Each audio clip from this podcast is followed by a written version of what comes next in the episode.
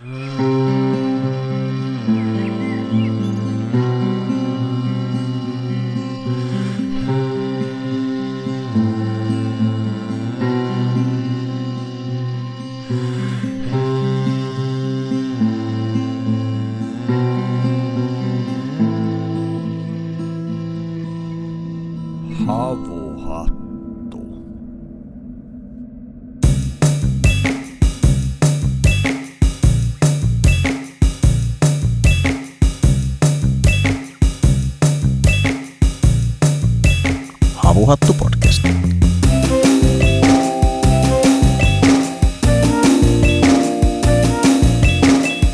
Syvälle metsään ja ties minne.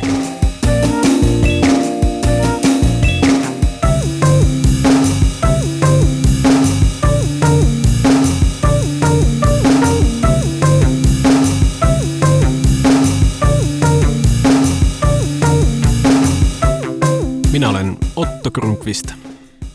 Ja minä Joonas Vaarla.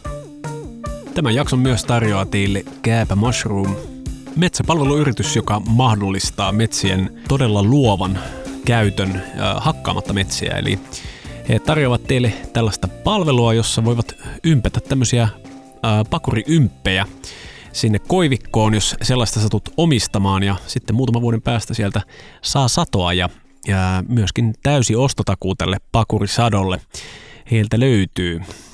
Jos sinulla on siis tähän tarkoitukseen sopivaa metsää tai tiedät jonkun, joka haluaisi saada vähän lisätuottoa metsästään kaatamatta sitä, niin ota yhteyttä Kääpä Mushroomsiin ja kotisivujensa kautta. Eikös ole ironista, että me äskettäin juuri päiviteltiin, että nyt ei kyllä siltä näytä, että sataa vaikka luvattiin ja pikkasen alkoi ripsiä tuolta taivaalta just kun jaksoa aloiteltiin vai mitä. Tähän näihin meidän kesäjaksoihin kuuluu tämmöinen pieni kohelluselementti niin kuin elimillisenä osana, että jotain säätöä nyt on joka tapauksessa aina, aina yleensä luvassa, että tämäkään jakso taidaa olla poikkeus tässä. Viime kesältä kaanoissa. tulee mieleen tämä Space-niemi. En, en tiedä millaista kohellusta toissa, toissa jaksossa oli, mutta, mutta joo, kyllä, kyllä tässä vähän säädettiin, koska tällä kertaa meillä on mikkitelineet ähm, paljussa.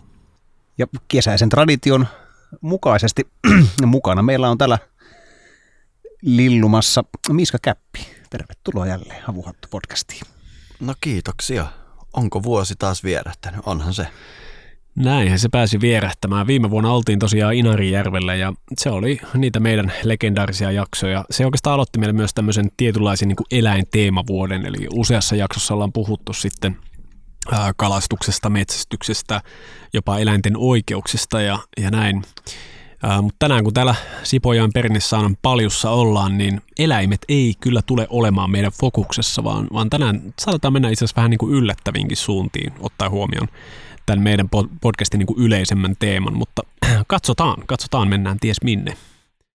No mun on heti tuo, tuotettava sulle pettymys, että kun tässä viikko takaperin tuli ajankohtaiseksi tämä perinteinen kesäjakso ja kysäsit multa, että mistä sä haluaisit tänä kesänä puhua. Ja mä aloin sitä sitten pohtimaan ja mulla kyllä valitettavasti tuli eräs eläin mieleen.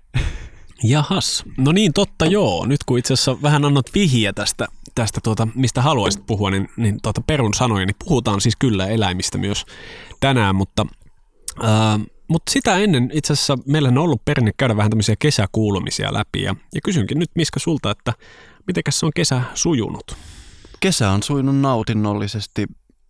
Kesähän on ollut hemmetin kuuma. Some ja lehdet täynnä valitusta kesän kuumuudesta ja itsehän olen sitä sorttia, että rakasta mitä kuumempi sen parempi. Talvella mitä kylmempi sen parempi, että olen tämmöinen ääripäiden herrasmies, että tykkään kummastakin ääripäästä hyvin ja oikeastaan sitä välistäkin, että ehkä mä vaan tykkään elämästä. mutta, mutta siis on ollut ihanaa, kun on voinut ilman paitaa viettää päiviä ja nyt se kesän kohokohta tähän mennessä oli se, kun vaimoni on Latviasta ja me ollaan nyt kaikkien tietämistä syistä pari vuotta ollut, niin kuin, että ei ollut päästy Latviassa käymään hänen kotimaassaan, niin nyt juuri eilettäin sieltä tultiin kymmenen päivän reissulta ja kyllä huomasin, että näitä balttijuuria, ne, ne oli vähän päässyt rapistumaan tuossa covid-aikoina ja nyt balttijuureni on taas eheytyneet ja on ollut kyllä ihana siellä Kuurimaan rantoja ja Vidsemen metsiä koluta, eli hyvin menee. Joo, olin itsekin mukana tällä reissulla ja meillä oli tämmöinen perhereissu ja ajeltiin sitten tuolla Baltiassa ympäriinsä ja vietettiin myös vähän tämmöistä kaupunkilomaa Riassa, tosin aika paljon siellä beachillä, mutta itsellä kyllä jäi kaksi paikkaa myös. No itse asiassa joka paikka, missä käytiin, oli kyllä niin kuin aivan erityislaatuinen monesta eri syystä. Ennen kaikkea se Latvian rannikkohan on jotain aivan uskomatonta, ne maailman ei maailman, mutta ilmeisesti Euroopan pisimmät hiekkabiitsit. Ja no okei, meri oli kylmä, mutta tällä kertaa yhtenä päivänä saatiin niin kuin lähes Arabian meren lämpöinen vesi. Se oli tosi hämmentävää. Mutta me käytiin sitten sitten tuota myöskin tuolla tuota Terveten luonnonpuistossa ja se oli kyllä aivan uskomaton paikka. Se oli niin kuin, siis, niin kuin mä sanoin vaimollekin, että se oli tämmöinen niin kuin, äh, orgaaninen Disneyland. Et siis luonnonpuisto, johon oli rakennettu hirrestä taitavasti niin kuin pikkusia tonttujen tämmöisiä kyliä, jossa sitten lapset sai juosta maa alle ja maan yli ja niin kuin erilaisia, siellä oli saunaa, siellä oli niin kuin tuulimyllyä rakennettu ja kaikkea. Siellä oli kokonainen linna, hirsilinna rakennettu, kaikki ne ää, juoks, ää, vallihautoinen ja kaikki ne. Eli tota, ihan, ihan uskomaton mesta ja tietenkin siellä oli mahtavia luontomaisemia. Ja itse asiassa siellä kävellessä kuuntelin tämän meidän Joonaksen kanssa, oltiin tuolla Väkevä elämä podcastissa, niin sen jakson. Ja se oli jotenkin hauskaa kuunnella, koska mä en yleensä kuuntele metsässä yhtään mitään, mutta silloin päätin tehdä poikkeuksen ja, ja se kyllä jäi mieleen. Ja toinen oli sitten tämä Pokainin ää, metsä, niin sanottu lumottu Pokainin metsä, josta kertaa tosiaan aikamoista legendaa, mutta siellä vietettiin sitten päivä ja vihaiset paarmalaumat yritti meitä sieltä häätää, mutta me ei niihin alistuttu, vaan, vaan sukellettiin metsää ja kyllä siinä jotain outoa siinä paikassa on. Siinä on joku outo tunnelma, mitä ei pysty ymmärtämään. Totta kai se on myös muinainen mesta, siellä on kivikasoja vuosituhansien takaa ja sitten on niinku erilaisia kerroksia. Sitten 90-luvullahan se on löydetty niinku uuspakanoiden toimesta, että siellä oli kaiken maailman toteemipaalua ja kaikkea tällaista, eli sitä voin kyllä lämpimästi suositella. Mutta kaiken tämän jälkeen kyllä vielä pitää palata ne beachit, voi että. Että ihanaa, että voi näin lähellä ajaa muutaman tunnin tosta, niin päästä viettää ihan semmoista niin beach-elämää, mikä tuli tutuksi tuolla Aasiassa itselle, niin, niin ihan täällä niin kuin näinkin lähellä. Hmm. No tuohon Baltian matkailuhan elimisesti ainakin omilla reissuilla on kuulunut myös niin kuin vanhojen upeiden tammien bongailu, niin tuliko tällä kertaa mitään uusia tuttavuuksia siellä rintamalla vastaan? No itsehän on joskus ottanut asiakseni sen, että Baltian kaikki hienot tammet on löydettävä. Eli minä olen oikeastaan jo tämän ystäväkirjan saanut täyteen, että ei tullut yhtään panostettua tähän tällä kertaa, mutta Baltian metsissähän ei voi liikkua löytämättä upeita tammia ja ei oikeastaan balttilaisilla pihoillakaan. Niin, niitä viimeisenä tuli, iltana. Joo, niitä tuli kyllä vastaan useita. Kyllä. Joo, oma kesäni on mennyt kyllä töiden merkeissä aika pitkälle tähän asti, että lomani alkaa vasta tuossa elokuun alussa ja, ja se silmissä tässä onkin sitten jaksanut nämä helteet, helteet painaa pitkää päivää, päivää, mutta juhannus oli mukava, mukava oltiin täällä perhejuhannusta vietettiin täällä Oton, Oton tuota tiluksilla ja, ja olen kyllä myös itsekin nauttinut lämmöstä ja, ja kesästä vaikka töissä joutunut käymäänkin. Joo, näin on ja liitän teidän seuraan näiden helteiden ystäväksi. Eli mulle tämä on kyllä ollut nautinnollista nämä, nämä parin kolmen viikon paahtavat helteet. Eli tota, kyllä jotenkin tuntuu erityisesti tämä niin kuin D-vitamiini jotenkin potkivaa erityisen hyvin tänä kesänä, että sitä tuntuu, sen tunt, mä koen tuntevani sen kehossani, että miten se latautuu. että siis ei tulisi mieleenkään mennä D-vitamiinipurkille näin kesällä, kun tosiaan niin kuin Miska sanoit, niin ilman paitaa pystyy vetämään koko päivän ja se, se todella tuntuu niin kuin lataavan kohti tota, taas tulevaa pitkää, pimeää talvea, ankaraa talvea, joka on ainakin kaksi viimeistä talvea ollut sellaisia, että siellä sitten tulee ikävä näitä kesän kuumia päiviä ja tätä vehreyttä, mikä tällä laaksossa meitä ympäröi. Mutta yksi semmoinen juttu, mikä tässä kesässä on niin kuin sellaista, koska aika oikeastaan kun miettii, niin kuin, että, että kokemuksia, joita ei ole koskaan kokenut aikaisemmin elämässään, niin, niin hintojen nousu, mä, mä en ole kokenut tällaista näin nopeaa hintojen nousua. Et se on näkynyt todella niin kuin S-Marketissa ja sitten tietenkin kun Baltiassa ajellaan autolla, niin, niin bensapumpulla, että niin kuin, käytiin Baltiassa tankilla niin kuin ihan tip-top täyteen, että saa edes niin kuin muutama kymmentä senttiä edullisempaa bensaa. Baltit varmaan hätää kärsimässä, kun sielläkin bensan hinta kuitenkin semmoista kahta euroa ja vähän päälle.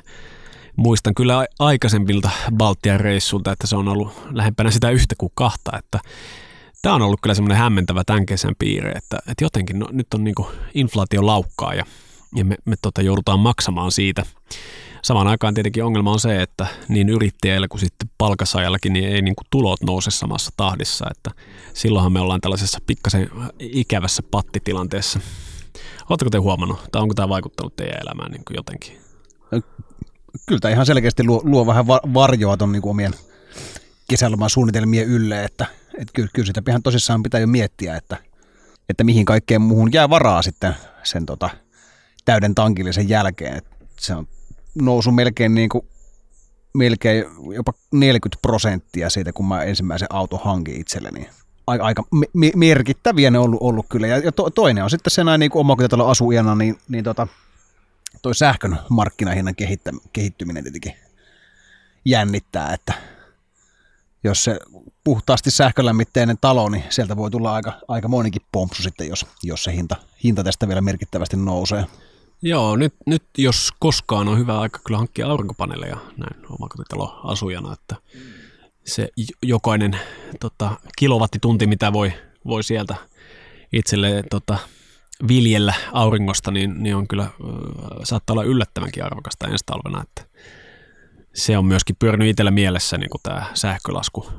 Ja kahvi, siis ootteko huomannut, kahvipaketti maksaa joku 7-8 euroa näinä päivinä. Hämmentävää minun elämään, niin se ei vaikuta, kun en, en juo kahvia. Niin, en mäkään paljon. Joo, mutta kieltämättä tämä ympärillä niin kuin kuohuava, kummallinen ekonominen tilanne mullakin nousi ensimmäisenä mieleen, kun, kun kyselit, että mistä olisi mukava puhua.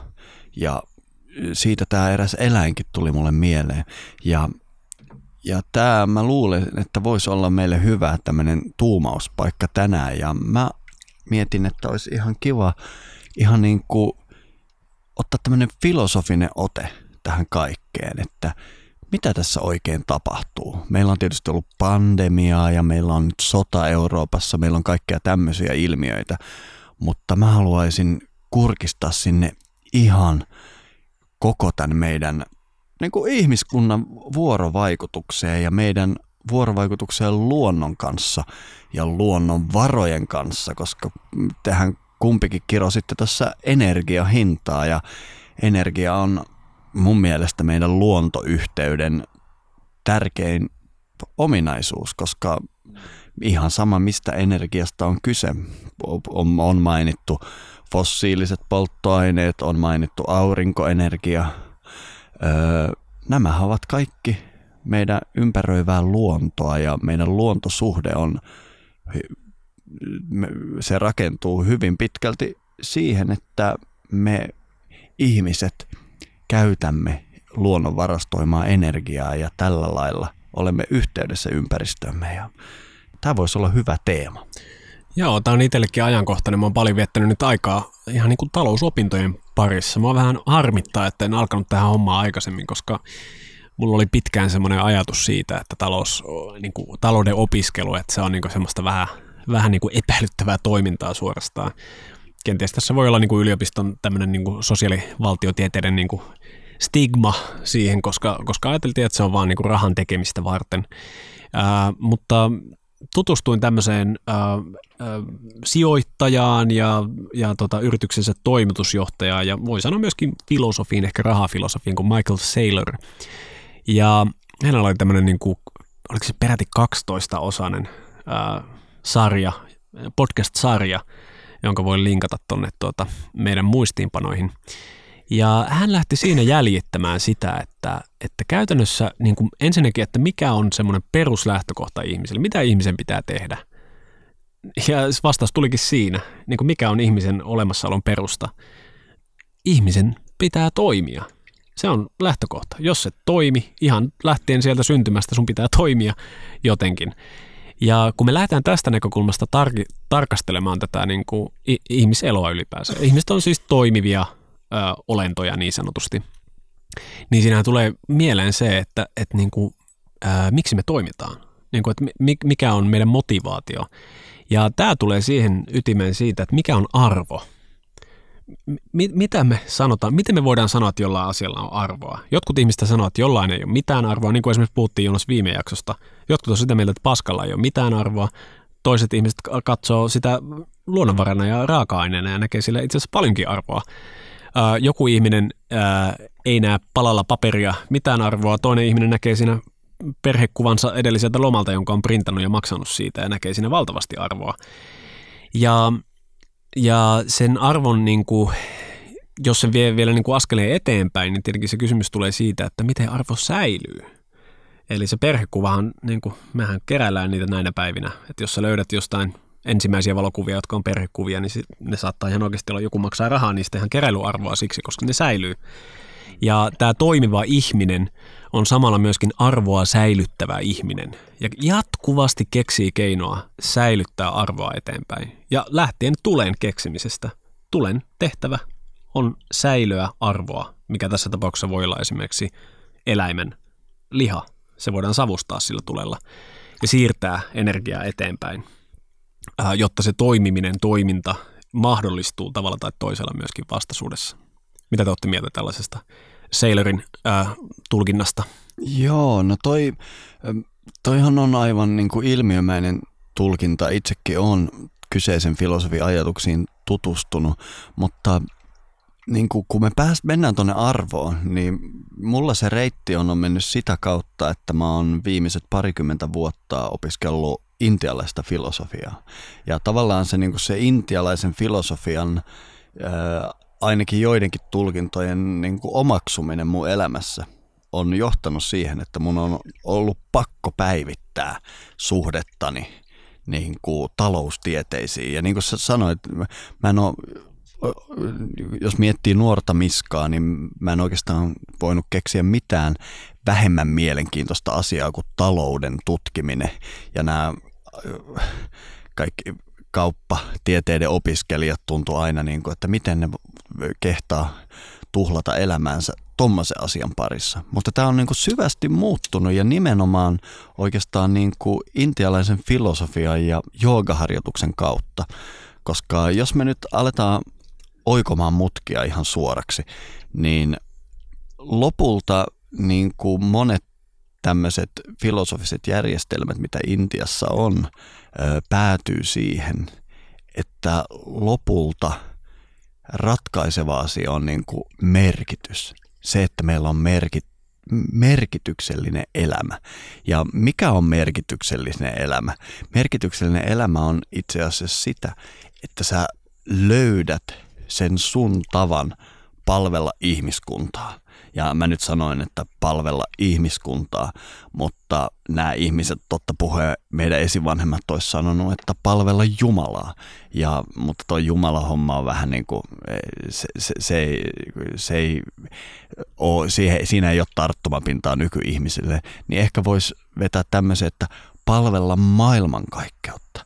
Ja sitten jos sä alat, niin kuin, että miten palvellaan maailmankaikkeutta. Länsimaalaisella ihmisellä nyt ensimmäinen ajatus on tietysti se, että me ollaan niin kuin Pierosaharassa, me ollaan niin, kuin niin mitättömän planeetan mitättömiä otuksia, mitättömällä osalla maailmankaikkeutta, mutta nämä intialaiset filosofiset järjestelmät päätyy siihen, että oikeastaan me palvellaan maailmankaikkeutta silloin, kun me jotenkin rikastetaan tätä merkityksellisyyden myllyä, joka pitää meidät kaikki täällä. Me kaikki pidetään jotain asioita merkityksellisenä. Ja jos mä vaikka teiltä kysyisin, että mikä on merkityksellisintä, mitä sä oot koskaan tehnyt, niin kumpikaan teistä ei takulla puhuisi, niin kuin, koska mehän, meidän kulttuurin perustuu nautintoon ja koko tämä utilitarismi-idea, että hyvä toiminta, kun sä sanoit, että ihmistä on pakko toimia, se, se oli toi Oton puheenvuoron se ydin, niin sitten meidän kulttuuri on omaksunut nämä utilitaristiset ajatukset siitä, että hyvä toiminta on sitä, mikä tuottaa eniten nautintoa. Mutta sitten kun me mennään näihin muinaisiin filosofeihin, ne sanoo, että todellakaan ei. Mä oon ihan varma, että kumpikaan teistä ei sano, että mikä oli merkityksellistä elämässä. Niin te ette puhu niistä nautinnon hetkeistä. Te ette puhu siitä, kun te söitte suklaata ja katsoitte Netflixiä. Te ette varmasti puhu tästä, vaan te saatatte nimetä mulle jonkun aivan uskomattoman kauhean tilanteen, mistä te selvisitte, jonkun huikean saavutuksen, joka oli aivan raastava, mutta te teitte sen ja, ja oikeasti vaikka pelastitte jonkun tai pystyitte antamaan jollekin ihmiselle uuden elämän suunnan tai pystyitte vaikkapa mulla on semmoinen kokemus, että eräs ihminen päätti olla tappamatta itsensä sen takia, että me keskusteltiin. Nämä on ne, mitä mä koen merkitykselliseksi ja no ei totta puhua kovin nautinnollisia kokemuksia. Ja tämä sitten tulee tähän niin kuin talousteorioiden ytimeen, että mitä on arvo, koska mä väittäisin, että me sisäisesti jotenkin tiedetään, että niillä asioilla on arvoa, mitkä toimii tässä suuressa merkityksellisyyden kentässä.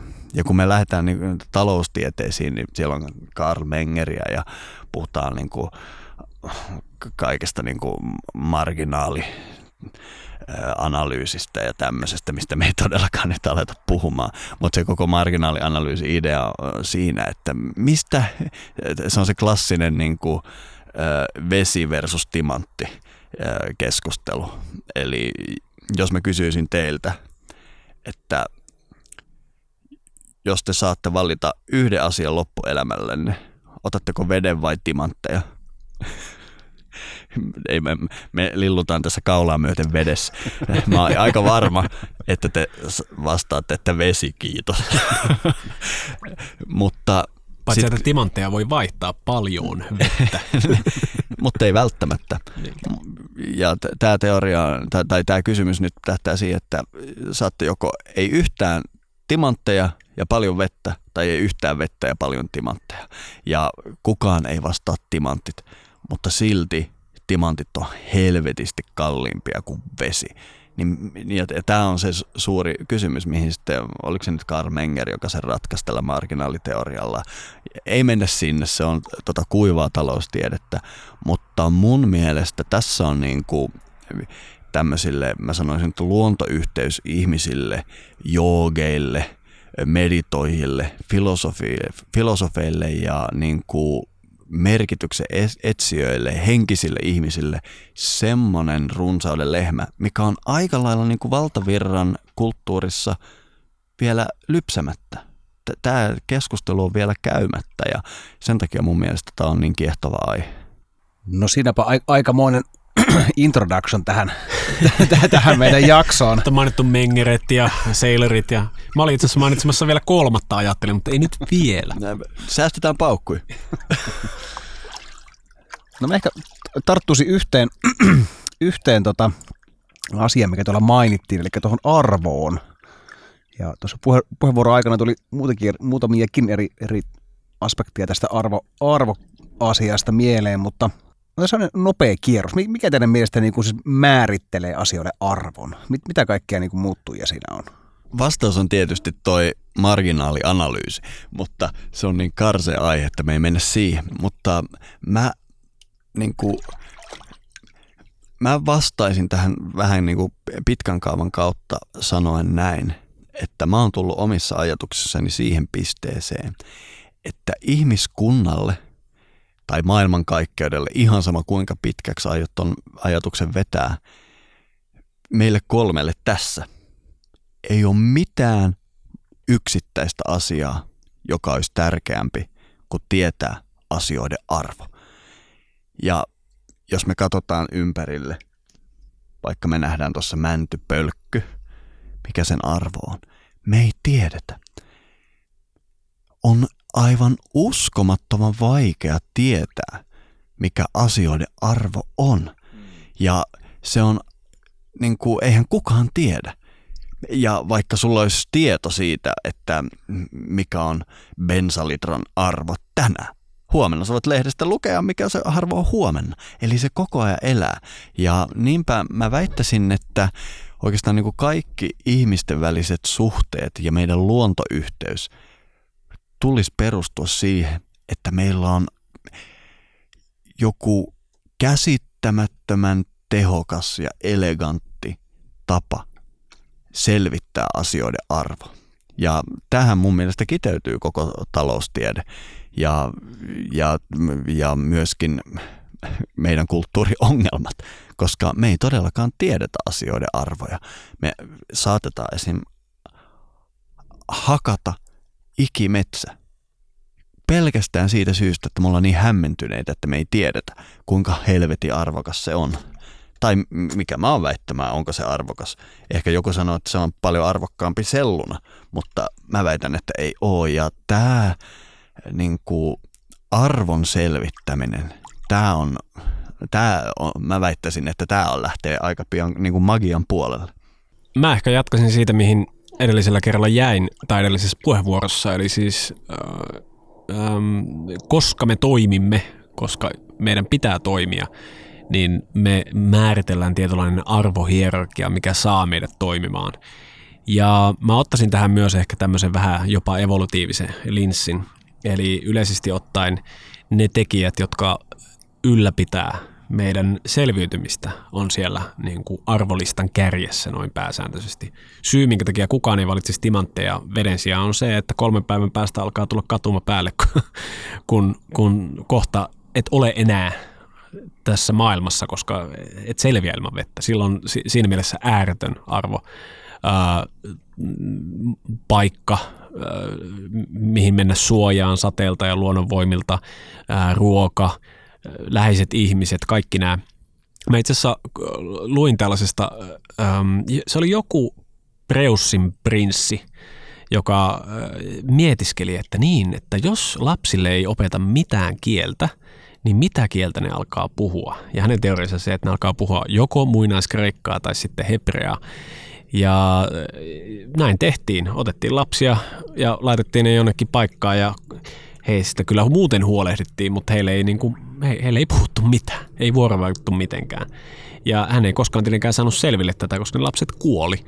Eli siis arvoa on näillä meidän vuorovaikutussuhteilla, varsinkin varhaisilla vuorovaikutussuhteilla, koska ihminen, joka ei vuorovaikuta, ei ole tekemissä muiden ihmisten kanssa, kuolee. Eli t- tässä me ollaan niin kuin sen peruspaletin ääressä.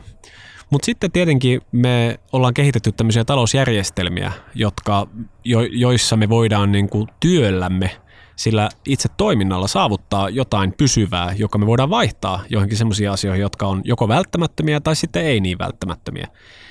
Ihmissuhteet ei kuulu tähän kategoriaan, mutta monet muut asiat kuuluu näistä perus niin kuin, välttämättömyystarpeista ja sitten myös tosiaan tullaan siihen pisteeseen, että jotkut ihmiset raatavat itsensä lähes hengiltä, jotta saavat sen hienon Teslan tai, tai jotain muuta tällaista, koska näkivät sillä valtavan arvon, että heillä on joku tämmöinen hieno auto tai jotain muuta tällaista.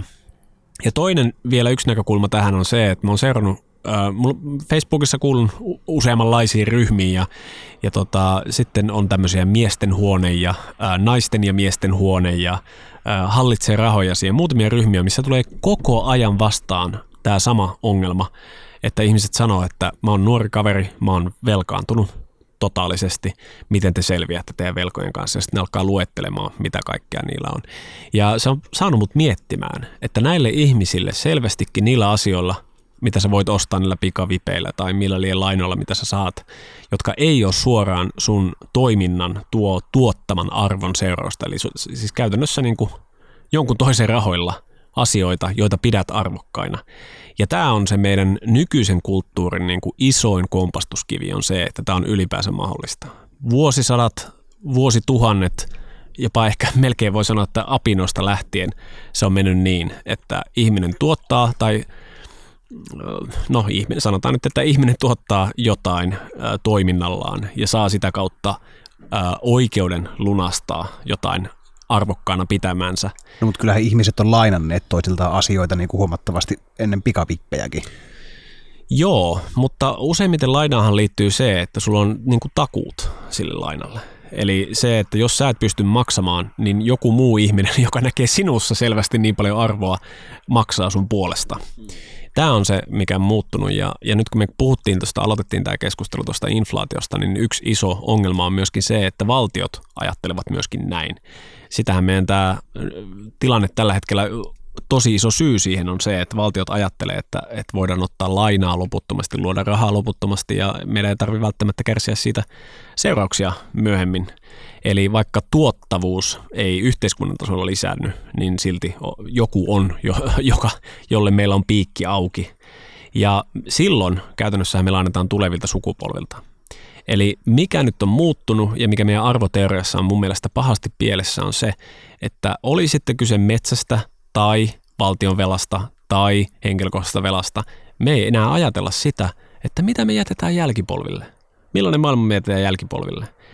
Ja mä oon aivan varma, että kaikki muinaiset kulttuurit on pitänyt tätä aivan siellä ytimessä. Niin menneet sukupolvet kuin tulevat sukupolvet on ollut heille ihan yhtä arvokkaina siitä, että he on nähneet, että meillä on paljon arvokkaita asioita, me halutaan säilyttää näitä samalla tavalla kuin muinaiset esi on säilyttäneet ne meille. Joo, toi on, mun, sun huomiot on epäilemättä ihan totta. Ja mun mielestä olisi tosi mielenkiintoista niin pureutua niihin syihin, että miten on päästy tähän tilanteeseen, että meillä kuka tahansa pystyy niin kuin velaksi niin kuin nauttimaan asioita, mitä hän ei tarvitse niin kuin velkavankeuteen asti. Ja mikä tämä koko prosessi on? Ja mun mielestä sille tosi hyvän pohjan antaa toi, niin kuin, millä aloitit tämän herrasmiehen nimeltä Michael Saylor ajatuksilla.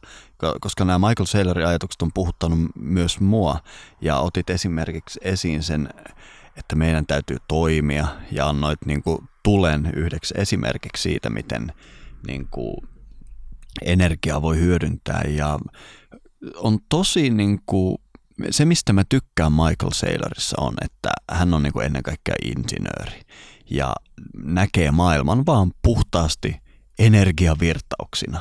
Ja esimerkiksi jos me ajatellaan, tää on, koska mulle tämä on niin tuttu joogafilosofiasta. Joogafilosofia näkee koko maailmankaikkeuden energiavirtauksina ja me tämmöisinä nisäkkäinä ollaan ikään kuin tämmöisiä itsesääteleviä, niin kuin, miten mä sanoisin, varastoitunutta energiaa, jolla on käsittämätön potentiaali.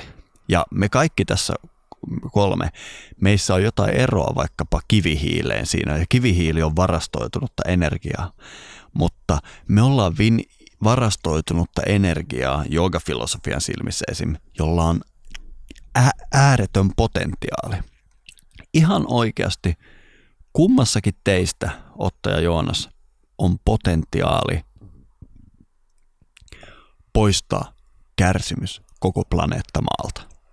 Kummassakin teistä on olemassa se skenaario, että te teette tarvittavat toimet sille, että planeetta maassa vallitsee harmonia. Tietysti se teiltä on tosi niin kuin epäreilua vaatia sitä. Please, älä vaadi sitä kummaltakaan mistä. mutta ed- ed- edellisestä kesäyksessä tulee mieleen ainoastaan yksi ratkaisu tähän, minkä itse mainitsin, oli se atomipommi. Okei, okay. mutta me voidaan ottaa myös tämä, koska me ollaan niin käsittämättömän turboahdettua potentiaalia, niin kummallakin teillä, kummassakin teissä asuu potentiaali – päättää koko ihmiskunta. On olemassa se skenaario, missä Otto saavuttaa semmoisen aseman, että hän pystyy niin kuin aiheuttamaan vuosituhansia ydintalve. Eli e, meidät erottaa kivihiilestä tämä ääretön potentiaali. Meissä kaikissa on e, ääretön potentiaali. Ja tällä lailla ihmisyys saa ihan uutta pontta. Ja se, miten me sitten aletaan käyttää tätä potentiaalia, niin liittyy tähän arvokeskusteluun. Mutta jos me nyt katsotaan ihan näitä energiavirtoja, niin tuli on esim. tosi huikea juttu. Koska kun me käytetään tulta, me itse asiassa, niin kuin tuossa just meillä savusaunassa palaa pesässä tuli, niin joku ystävällinen kohivu on laittanut pankkiin rahaa. Aurinkosta tulee energiaa ja se on laittanut rahaa pankkiin. Se on varastoinut sitä energiaa, aurinkoenergiaa itseensä ja me voidaan polttaa ja vapauttaa se sieltä. Niin kuin koivu on pankki mm. periaatteessa tässä mielessä. Se varastoi energiaa. Ja kivihiili on muinaisten kasvien varastoimaan energiaa. Kivihiili on toinen pankki, mihin me voidaan päästä. Sitten on tietysti niin kuin nämä muinaiset mitkäliä ja öttimönkiäiset, joiden e- elinnesteitä me autossamme poltetaan. ja, ja myös muropaketti. Oletteko koskaan miettinyt? Murot säilyy vuosia. Sä säilyt, sä syöt ja sä toimit ehkä niin, kaikki, kaikki ruoka on varastoitunutta energiaa, mutta meidän esivanhemmat niin kuin, keksi, että meillä on tämä on, tämä on oikeasti niin kuin melkein magiaa. Tämä on ihan arkista meille, mutta jos me mennään tähän niin kuin ihan, ihan niin kuin ytimeen, niin he keksi, että me voidaan varastoida energiaa. Miten mä sanoisin? Tiettyihin kappaleisiin. Tämä on huikea juttu. Meidän esivanhemmat, tästä tämä on sen takia, mulla tuli mieleen tämä eläin, kun sä kysyit, mistä mä haluaisin puhua meidän esivanhemmat jumalauta keksi esimerkiksi, kuinka varastoida energiaa oravaan. Tämä on aivan käsittämätön juttu, mutta äh, siis Suomessahan tämä sana raha, ja useimmat tietää, että raha tarkoittaa oravan nahkaa. Ja äh, se, minkä takia tämä Michael Saylor on niin mielenkiintoinen filosofi, niin on, että hän todellakin tekee sen keissi, että raha on varastoitunutta energiaa. Ja tämä on helppo niin kuin todistaa. Ajatellaan vaikkapa, että Joonas, että sulla on äh, kymmenen mottia koivuhalkoa, tätä varastoitunutta energiaa koivuhalun muodossa. Öö, jos sulla ei ole takkaa, niin sä voit muuttaa ne 10 mottia koivuhalkoja. Kuka tietää tämän hetkisen hinnan? Mä sanoisin, että sä voit saada 500 euroa sillä. Ja jos mä oltaisin edetty 500 vuotta sitten, niin sä olisit saanut, sovitaan 20 oravan nahkaa niistä siitä kymmenestä motista halkoja. Saatan ne 20 ora, äh, mitä mä sanoin, olkoon 20 oravan nahkaa, sä otat, muutat 10 mottia koivuhalkoja 80 oravan nahaksi. Sitten sä lähdet kulkemaan ympäri Euroopan vaeltelemaan, sä oot ne oravan Sitten sä tuut takaisin ja muutat ne oravan nahat uudestaan koivuhaluiksi ja lämmität tallos. Eli raha on sinänsä maaginen asia, että me voidaan varastoida siihen energiaa. Ja mitkä on rahan kriteerit? Rahan täytyy olla jotain, joka kestää pitkiä aikoja oravan nahat kestää pitkiä aikoja. Mä oon nähnyt museossa jotain monta sataa vuotta vanhoja oravan nahkoja. Ne oikeasti kestää pitkiä aikoja. Niitä pitää olla rajallinen määrä, koska kun me varastoidaan energiaa, niin vaikkapa veden kineettistä energiaa, niin me laitetaan se ämpäriin. Niin sillä ämpärillä on kriteeri, että siinä on reikää. Eli varastoida vettä vaikkapa ämpäri, jossa reikä on huono. Eli on tosi huono idea vaikkapa yrittää varastoida energiaa, mitä mä sanoisin, koivun lehtiin mä en usko, että ne, ne kokee paha inflaatio, on paljon pahemman kuin me, meidän inflaatio tänä vuonna, koska joka kesä kaikki koivut tuottaa niin hemmetisti Mutta en tiedä toista, jos sä kuivaat ne, niin kyllä niitä sitten vielä vuoden. No ne, ne voi säilyä, mutta ne, ne ei ole, niille, niitä ei ole rajallinen määrä. Mutta meidän esivanhemmat, mä oon vasta hiljattain tajunnut, miten nerokas tämä oravan nahka juttu oli, koska he oikeasti varastoivat energiaa oravan nahkoihin. Ja joku voi sanoa, että sähän voit aina pyytää enemmän oravia mutta vaikka jos sä pyytäisit kaikki oravat koko Suomesta, miten käy? Mistä tulee uusia oravia? Hmm. Eli sä, sä oot lopettanut oravatuotannon hankkimalla liikaa oravanahkoja. Eli tämä on tämmöinen systeemi, joka itse säätelee. Eli mitä enemmän oravia pyydetään, sitä vähemmän uusia oravia tulee. Ja sen takia oravan nahat, eli raha, sen takia raha oli niin hyvä raha. Ja itse asiassa mun käsittääkseni venäläiset päätyi Alaskaan asti ainoastaan siitä syystä, että koko Venäjältä oli pyydetty kaikki oravat ja niiden piti vaan mennä pidemmälle ja pidemmälle. Ja sen takia Alaska, ne oli lopusta, lopulta Alaskassa pyytämässä niitä oravia ja sen takia Venäjä myykin Alaskan jenkeille joskus milloin liian. Eli tämä, niin kuin millä Otto aloitit, että mitä on raha, niin raha on tämmöinen energian varastoimismuoto ja on eri tasoisia rahoja. Niin kuin mä just perustelin, raha eli oravan nahka, että se on aika korkealaatuinen rahan muoto, koska kellään ei ole kykyä tehdä lisää oravan nahkoja. Painostaa oravilla ja mitä enemmän oravia sä tapat. Niin kuin oravat ehkä ei ole samaa mieltä, että oravan nahka on hyvä. ja, eli oravien kannalta se on tosi huono juttu. Mutta, mutta... Kyllähän joku, joku on varmasti tuota yrittänyt perustaa tällaisia or- oravat tarhoja saadaksensa tällä tavalla tuota itsenäisen etylyntiaseman tässä. Mm. Onko oravia mahdollista kasvattaa? Niin kuin? En koskaan törmännyt tuossa. No ainakaan ennen mun on se. Mä, mä en usko, että oravat on niin kuin kovin helppo domestikoida. Eli, eli mä oikeasti väitän, että tämä oravan nahkasysteemi oli niin kuin aika nerokas systeemi kaikkien muiden paitsi oravien kannalta. Mutta mut siis niin kuin, jos me halutaan löytää hyvä varasto tälle meidän maagiselle energialle, tälle, että me oikeasti varastoina energiaa johonkin tiettyyn asiaan, niin me ei olla löydetty kovin monia. Kultahan on niin kuin historiallisesti se, koska mitä, mitä kriteerejä on rahalla? Okei, se, että sitä on rajallinen määrä, eikä kukaan voi tehdä sitä lisää. Että se kestää pitkiä aikoja. Mm, säilyttää arvonsa. Kyllä ja että se on kuljetettavissa ja jaettavissa pieniin osiin. Oravat ja kulta täyttää nämä kriteerit, mutta useimmat asiat ei täytä. Ja mi, tästä me päästään tämän pitkän tangentin kautta siihen, että mitä nämä, miten me ollaan, me ollaan niin sekaisin tätä nykyään. Niin me toisin kuin meidän esivanhemmat, joilla, jotka varastoi energiansa oraviin, joita kukaan ei voinut luoda lisää, me eletään yhteiskunnassa, jossa jollain tyypillä on maaginen oravakone. Se voi painaa nappulaa ja sieltä tulee oravia, oravia vaan ulos.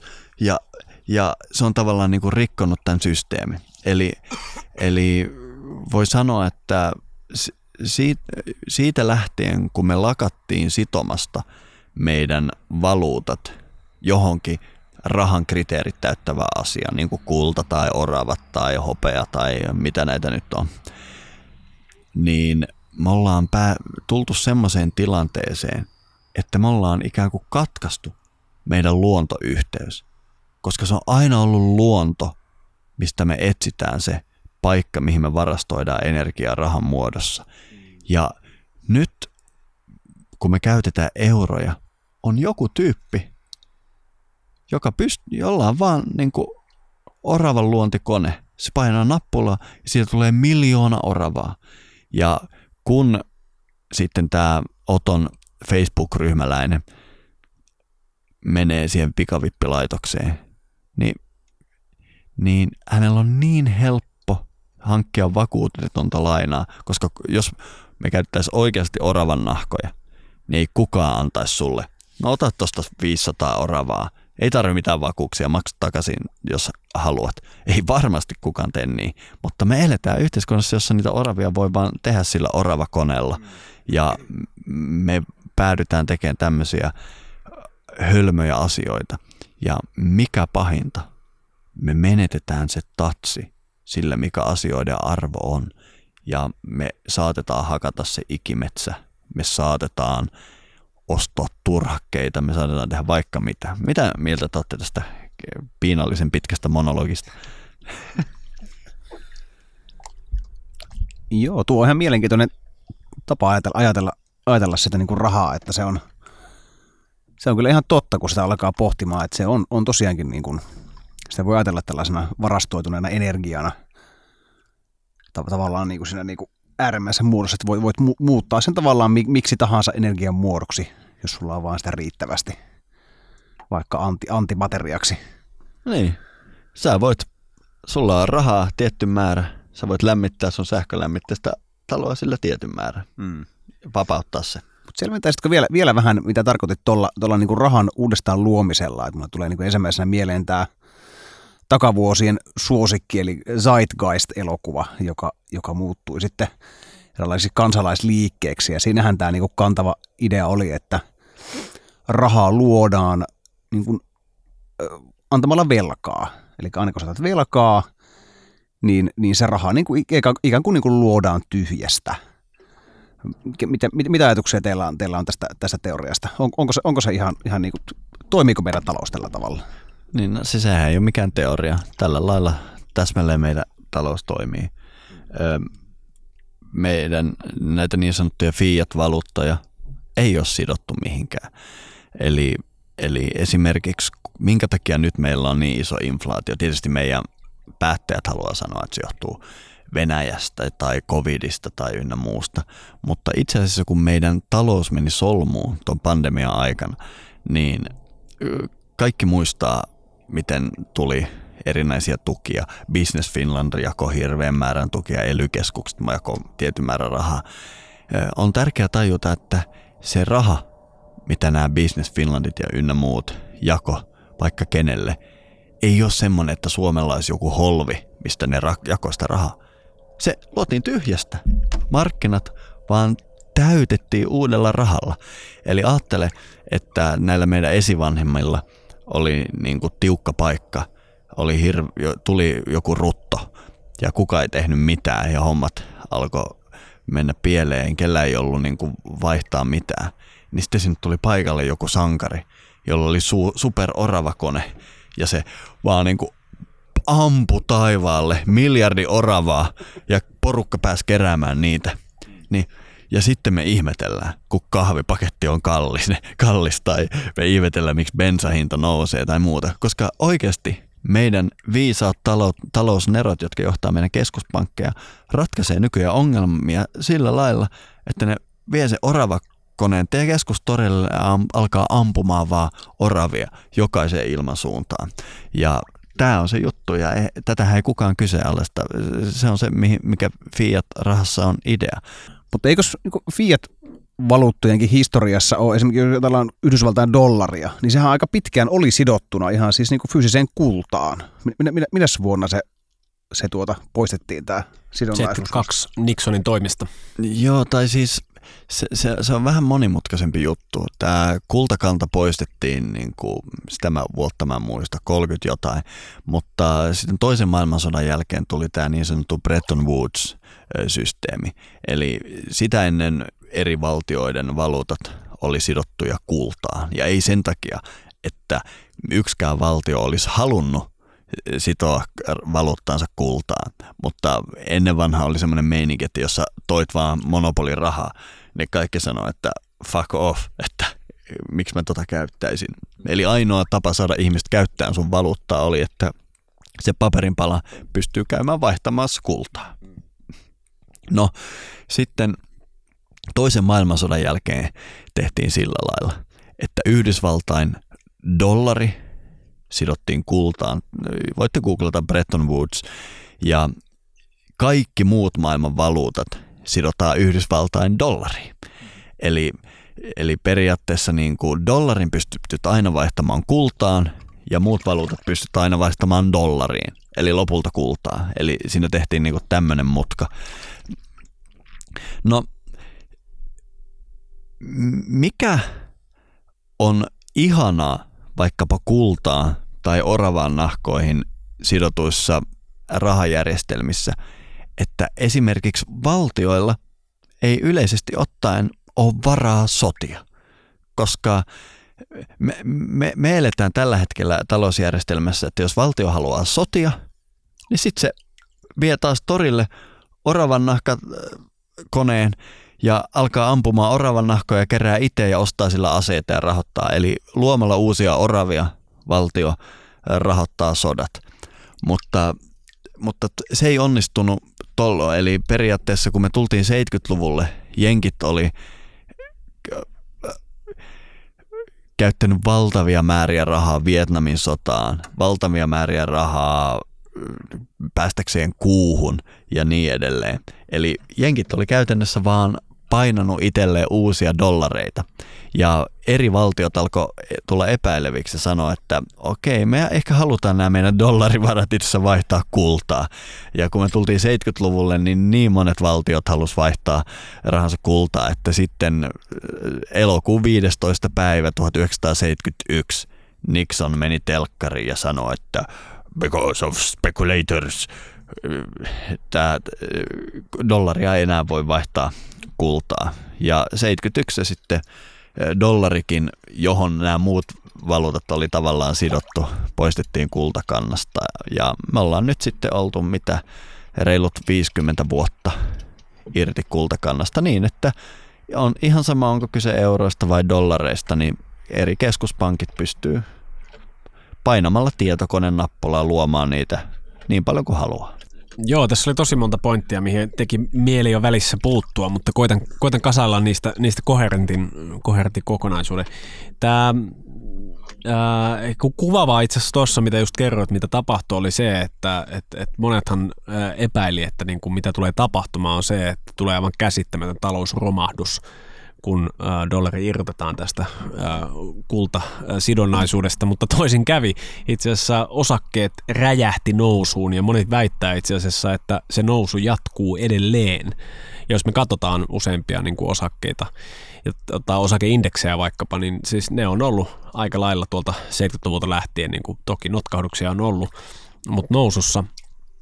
Toki siis tähän liittyy paljon muutakin äh, kuin pelkästään se rahan painaminen. Siis tavallaan mä yleensä yritän miettiä sille, että ensimmäistä kertaa, kun Joonas katsoi vaikka just taisi olla itse asiassa sun kanssa tuota vai Miskan kanssa, en muista kumman kanssa Zeitgeist-elokuvaa, jossa kerrottiin tästä systeemistä, niin, niin, niin se oli niin järisyttävää, koska mä en voinut tajuta, että voiko se oikeasti olla näin ja voiko se oikeasti olla näin yksinkertaista. Ja se on ja se ei ole, koska se pointtihan siinä on, ää, miksi esimerkiksi, ähm, no mun tekisi mieli lähteä tarkastelemaan pikavippien näkökulmasta, mutta se on niin kompleksinen ja siinä liittyy sosiaalisia ongelmia ja muita. Mutta otetaan nyt vaikka nyt tuo, miksi tässä viimeisten vuosien aikana on niin kuin päämärkänä painettu niitä dollareita ja euroja niin kuin joka ikinen päivä. Taitaa olla itse asiassa niin, että joka, tai siis neljännes kaikista maailmanhistorian dollareista on painettu, ja sanotaan muuten painettu, niin siis niitä ei oikeasti paineta, vaan siis klikkaillaan. Klikkailtu tässä viimeisen kahden vuoden aikana. Eli siis se on ällistytty. Dollari on ollut olemassa jostain 1800-luvun puolesta välistä, ja neljännes kaikista, se on, se on valtava, triljoonia, triljoonia. Ja äh, miksi? Ähm, päättäjillä yleisesti ottaen – ja mä en ole varma, että musta tuntuu, että tämä on muuttunut myöskin. Mä en tiedä ihan, ehkä mä en osaa laittaa niinku sormieni siihen, että milloin se on täsmällisesti ottaen muuttunut. Mutta ykköskriteeriksi on tullut, että, että tavallaan mä melkein jopa väittäisin, että useimmissa niin kuin länsimaissa politiikan tavoite on säästää henkiä.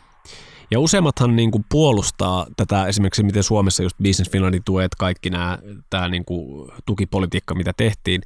Ää, monet puolustaa ja itsekin osaltani puolustan sitä ää, sillä, että sillä estettiin se, mitä tapahtui 90-luvulla, että läjää yrityksiä meni konkurssiin ja, ja siitä seurasi itsemurha-aalto, joka niin kuin oikeasti niin kuin oli aivan järkyttävä. Siitä pitäisi mun mielestä puhua paljon enemmän, mitä puhutaan.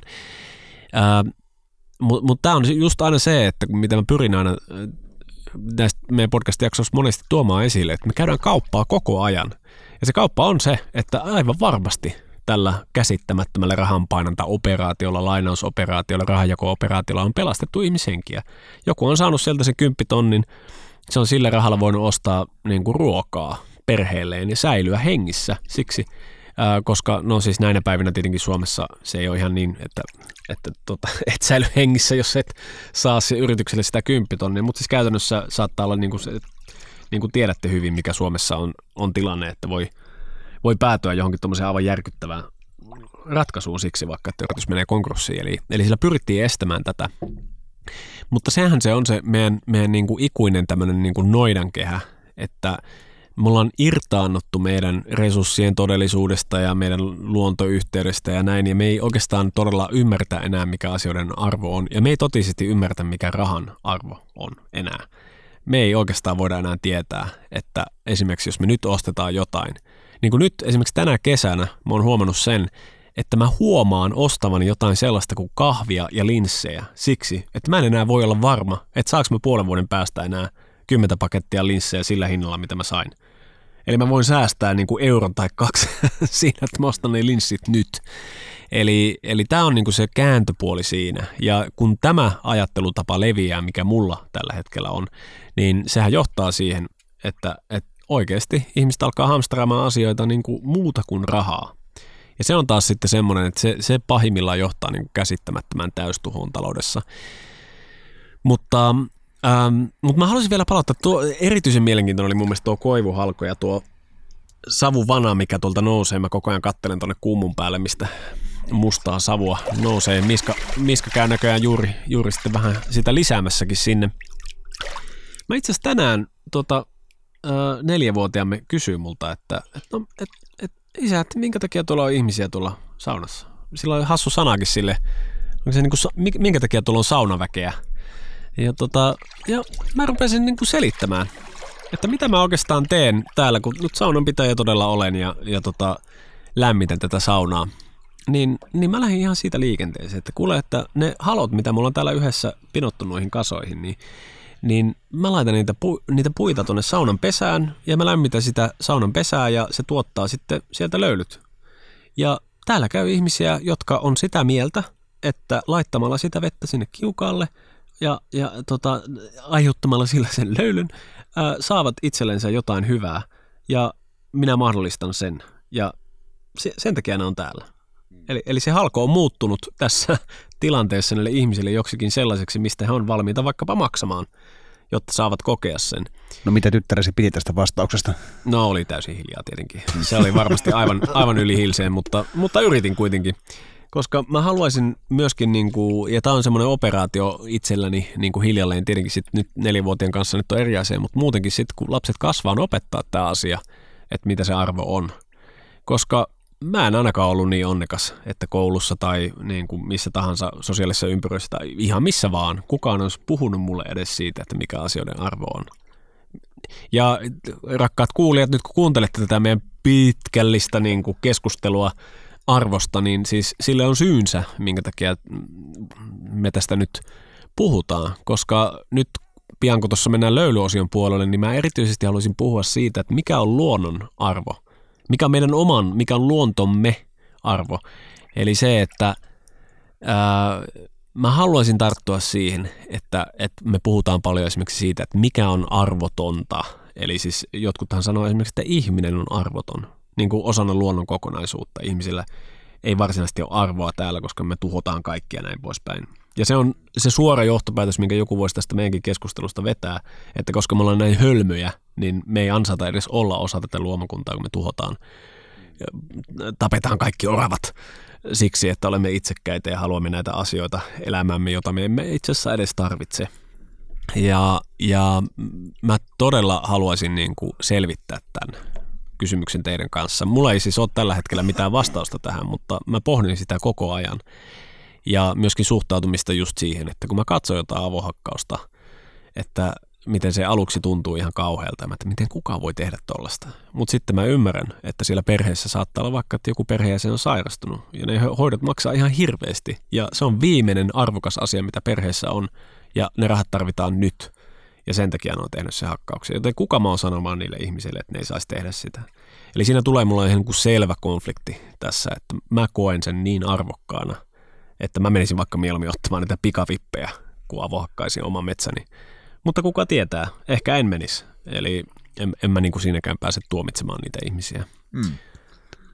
No mä haluaisin jutella tuolla löylypuolella ehkä, ehkä sitä, että mitä muita vaihtoehtoisia tapoja meillä on, on niin kuin välittää, vaihtaa arvoa, siirtää arvoa, mitä, mitä muita varannan välineitä me voitaisiin käyttää tämän niin kuin nykyisen rahasysteemin sijasta.